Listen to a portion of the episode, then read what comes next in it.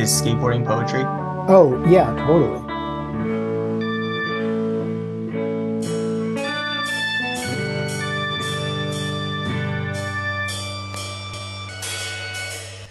This is the first episode of Bullying Poets, a podcast asking poets why.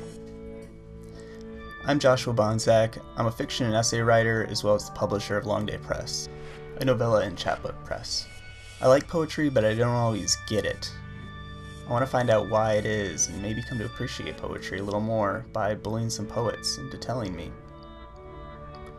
Andrew Weatherhead was kind enough to be my first victim, when I asked him to send me his bio in the form of a haiku, he responded by saying, I take a very liberal view of the haiku format, just a heads up. And then he sent me this. Andrew was born in Chicago, Illinois, and lives in Glens Falls, New York. So then, of course, I had to ask him about rules. His new book, Fudge, was recently released through Publishing Genius and includes sections like 20 pandemic haiku, things the Photoshop instructor said and did, poem while on hold with NBA League Pass customer support, and other things that we talk about.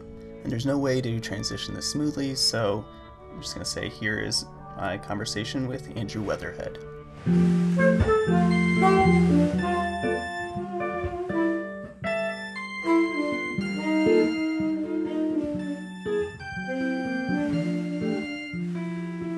What's poetry? Why why are you doing this? What is poetry? Doing this as in writing poetry? Yeah, why write poetry? um okay, two different questions. What is poetry? I don't really know. I think it's where I've landed is a very personal spot, I feel like, where I see it, but it doesn't look like the poetry that everyone else sees or the poetry that gets taught to us. Maybe although I've learned a lot that has affected that, so that's not entirely true.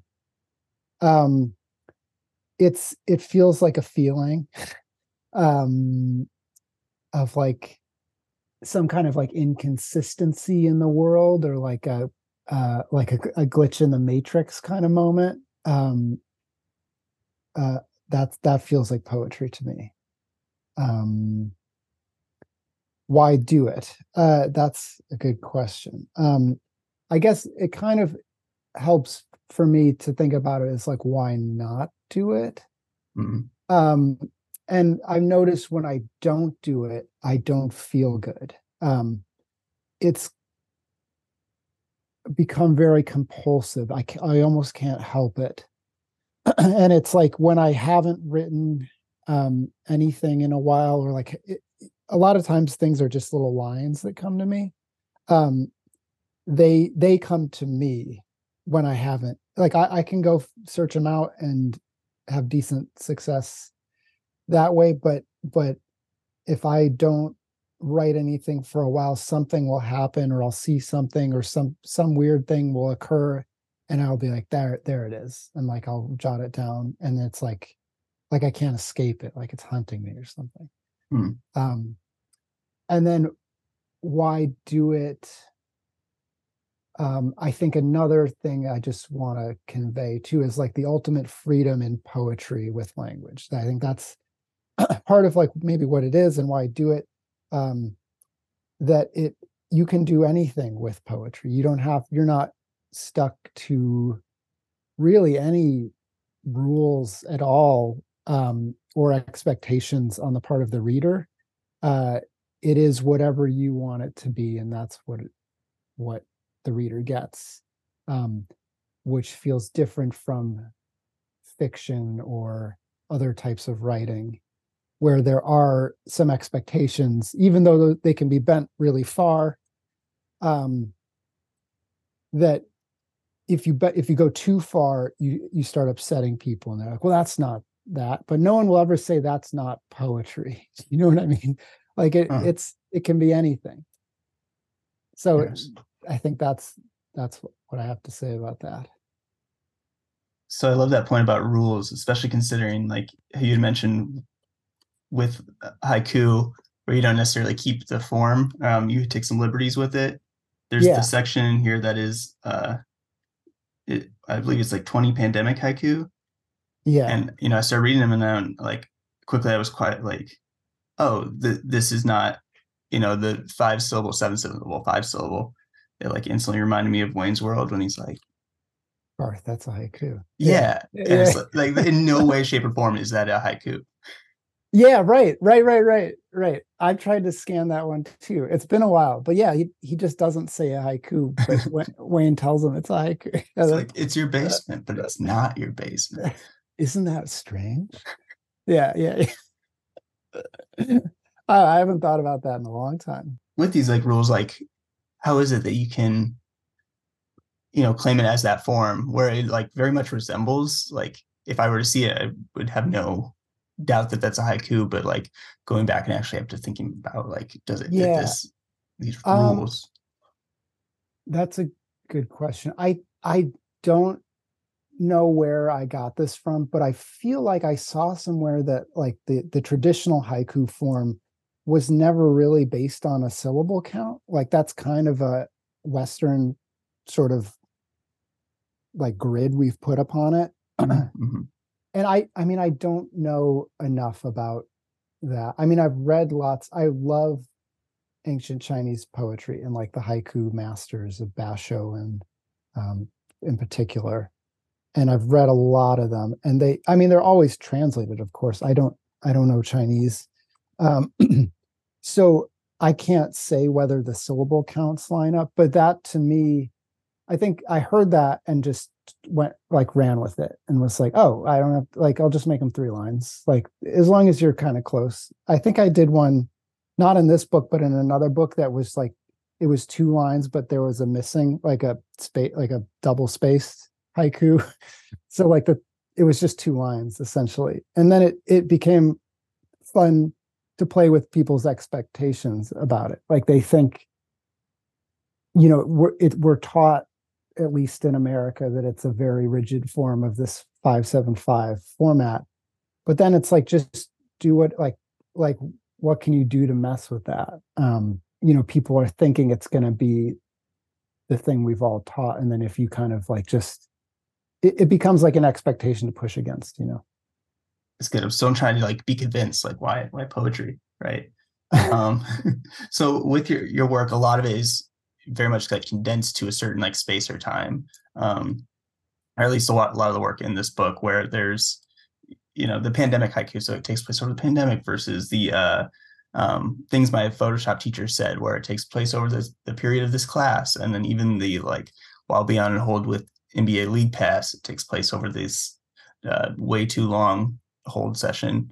Um so what does that mean to you to condense this space and this time to like really have all those words within that that small area of time Oh, that's a good question. I I think it helps give context to the poem eh, or like a structure to it. So I guess I a question for you is so like you write fiction or prose, is that right? Yeah primarily like, fiction Was was the concept that I'm like trying to convince you of of like the merits of poetry like against prose?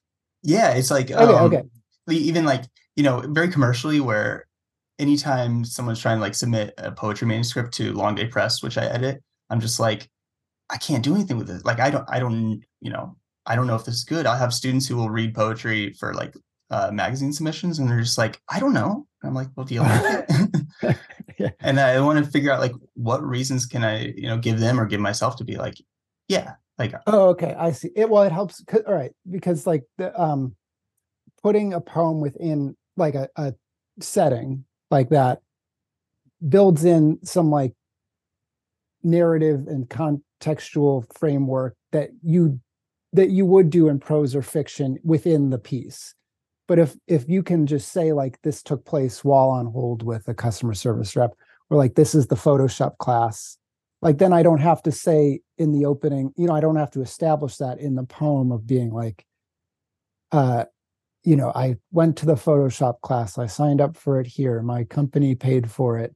It would it just puts you right into it if you have that going in. Or like the there was another one, the first like poem or I guess series in the book takes place on like one day and like you give the day. And so it then it it's like puts you in the mindset of walking around a city like this is just kind of a random day and not like without that clue then you're like well these what what's connecting these? Where are we? Mm-hmm. like what's going on?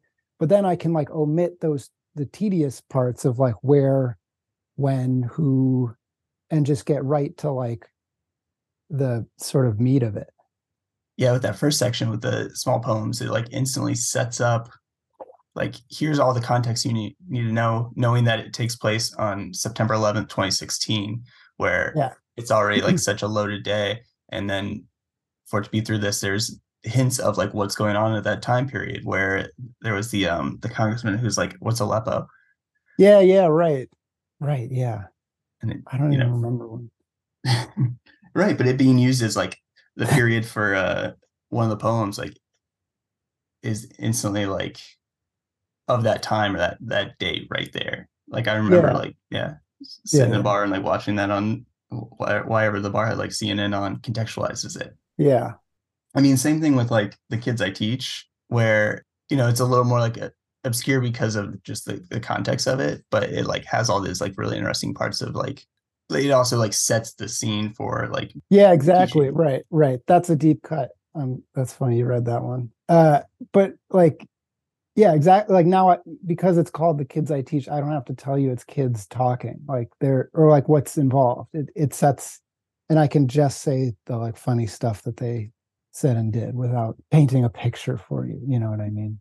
Like you uh, we've all had enough interactions with kids that to know like kind of what the ground rules are. What does that mean for your revision process if it is like in this condensed space? Like do you have to I mean, A, do you revise? And B, if you do, do you have to go back into that specific time and see if it was something that oh, would fit there?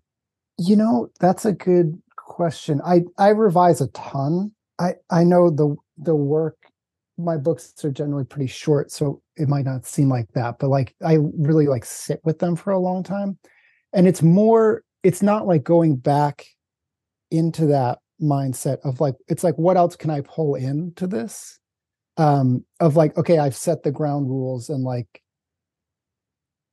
you know like everything in that first section of the book hollow points like didn't actually occur on that day hmm. but it was like similar enough of like another time i was in that same neighborhood or like another time that i crossed the street or like saw someone get hit by a car in that same area um that i was like you know it's it's like it's poetry. I do whatever I want. So like it it's not literally a a day in the life, but it was like that's there and like, oh, I had this other thing over here. Like, what if I put that next to this? And like it, it ends up being kind of like a like a collage framework almost. Mm-hmm. Um and like saying like the kids I teach is another example of like, you know, those were multiple teaching jobs across various cities and different kids but you can just like kind of flatten it into one thing um, to make it seem cohesive but really i'm pulling from like way more than it might seem in the final product. So is like theme and aesthetic i know this is like a big question but is, is theme and aesthetic more important than like a um authenticity of time and space? Yeah totally it's yeah, yeah, yeah. Yeah. I mean, and it, it's also like in the revision process, you you look at it for so long that I forget what really like what like let's say that first one, hollow points. So it's dated September 11th, 2016. I don't remember what exactly happened that day. And now it's been so conflated in my editing process of like, was that that day or was that another time? Or like, did I just make that up? Like when did that guy say what's aleppo? Like you know um it was around the same time or like it might have been the same neighborhood that I had seen certain things. But um yeah it was it's more like an emotional truth i guess. So between um your most recent book previous to fudge uh $50000 um which is one extended poem. Um, yeah. What is the process like uh, when putting this out, where it's like multiple sets of poems? Like, how was that like, you know, editing, like structuring process like for you?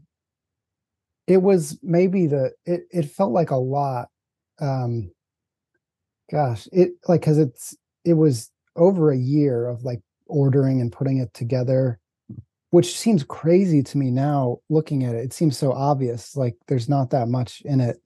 Like wh- why wasn't it this way from the beginning? But i i think it just took s- such a meandering path in in my mind of like oh what if this was the first one? Like what is that what trajectory does that set us on versus like what's like where does it need a set piece here or like a, a little interlude poem or something? Um i think i knew i wanted to start with hollow points. I think that was like an early call.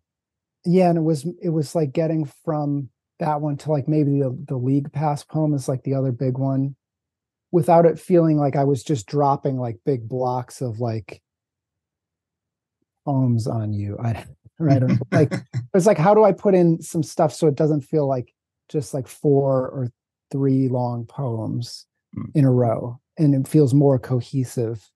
Um and then the last poem in the book called last poem was like written for to be the last poem of the book where i was like i know i need like the end of this or, or something um which i'd never done that before like written for a purpose in a collection kind of thing but it was like a challenge that was fun to do and i think that it kind of it also like informed backwardly how i got to there like as i would edit in there i was like oh what if what if i switch this around to lead us up to this point? Or um i kind of you know was trying to trace like an emotional arc throughout the whole book. Yeah, that's some interesting cartography. yeah and like with fifty thousand dollars, it that one was like like making sure the order of all those lines were right, and it was really kind of just ended up being a collage project for the last like year or so because it's just like I I'm not writing anything. I'm just moving this over here and like this section is good. Like how do I get from this section to this section? Like what line could kind of bridge the gap? But this felt this one felt like I had bigger blocks to work with, which was nice in terms of like keeping it easier to manage in my head, but harder to like work around because they were so fixed. Like um there was less wiggle room. You you skateboarders previously skateboarded, correct? Mhm. Uh, is skateboarding poetry? Oh, yeah, totally. It's so funny. I, I was just talking about this with MD Wheatley, another writer who skated, and he was on a podcast like a week later talking about, and they asked him like the same question, like, what is skate? And then he was like, well, I was just talking to Andrew about this whole thing. Anyways, it's just coming up a lot. Do you skate or did you skate? Yeah, I do. I I mean, I don't as much now because I Yeah. I run marathons, so I'm like I can't mess up my ankle because it's a lot. Yeah. but but Yeah. like it's one of those things I really miss and like used to do a lot. Yeah, I've noticed that my legs are so imbalanced. Like I tried run, I try to run, but my like left one, I you know I would skate regular, like the left one and the right one are just so off from skating. I I have to Mhm, mhm. imagine. I didn't. Yeah, I'm do, in PT for that right now because it's just like oh I've been Yeah, pushing yeah, with yeah. this leg for so long. Right, one's shorter than the other. Do you have that? Yeah. Yeah. yeah that's um so okay the original question i i think like the energy of skateboarding and especially like a skate video is like that's the goal i'm trying to get to a lot of times and i think a lot about the way like my favorite skate parts are edited and the, the way like you would start with a you know you start a certain way and like end with your best stuff the song matters and like the way to keep someone's interest is not well i mean dep- depends on who your favorite skaters are favorite skate parts are but like just rail trick after rail trick after rail trick that gets boring but how do you mix it up so that you like when you do have like that big gnarly trick it lands in within like a context and I remember being in my MFA program at the new school, and like there were bars in Brooklyn that we would hang out at that would like have skate videos on, like not even skate bars, mm-hmm. but just like like yeah, right would be playing or something. And I'd be like, watch, like watch, like th- like don't you see how like the trick, trick, trick is just like poetry? Like it's just like poem, poem, poem. Like that's how you put a poetry collection together. And I was like so adamant. I was like, how are you not seeing this? Like this is like and they're just looking at me like I'm crazy. None of them skated, of course.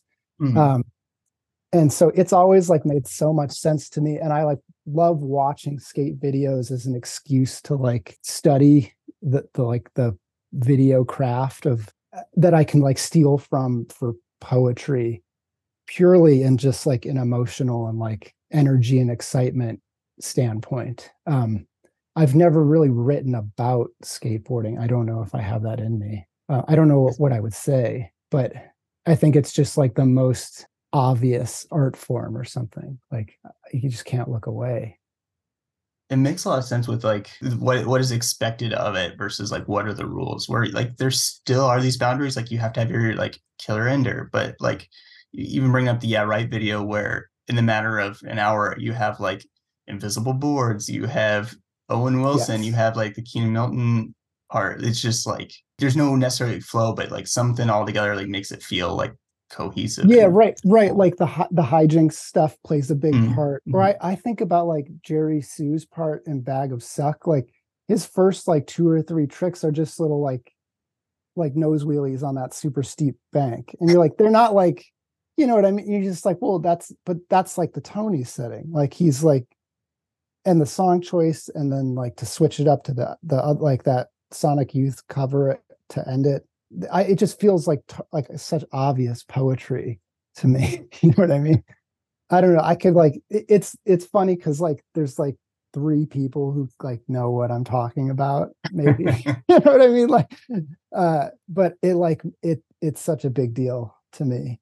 This is just like coming to me now, but like that's what I used to is make skate videos when I was you know 13, 14, whatever, like in the middle of nowhere um, rural Illinois, and like somehow then I was like, okay, I'm making this. I realized like this isn't a financially viable thing to do in rural Illinois. So like then I was like making music, and like it then like started writing. Like it all kind of like went through, but that was definitely like an entry point where I hold it in my head to be the same feeling of like skateboarding and like yes. making you know uh, basically publishing work about skateboarding, like doing videos, even if that's just putting them on YouTube or MySpace or whatever, was like I am creating something and making something.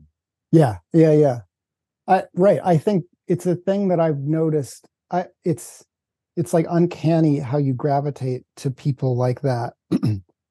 that or or like the people in my MFA program who would never were never into skateboarding or like punk rock maybe that that they don't have like in like just ingrained in them of like I have to make something and I can do it. I don't need I don't need like permission, you know? Mm-hmm. Um, it's it's like a very unique person that it just seems like like that I either am gravitated to or like I put off the right energy to gravitate, have them like come to me or that like you can just tell when someone is skated or or you can tell when they haven't, I should mm-hmm. say or done anything like that because it does put that creative like spark in you from a young age where you're like that's the the right way to do it is like however you want to do it and and you can do it yourself you know?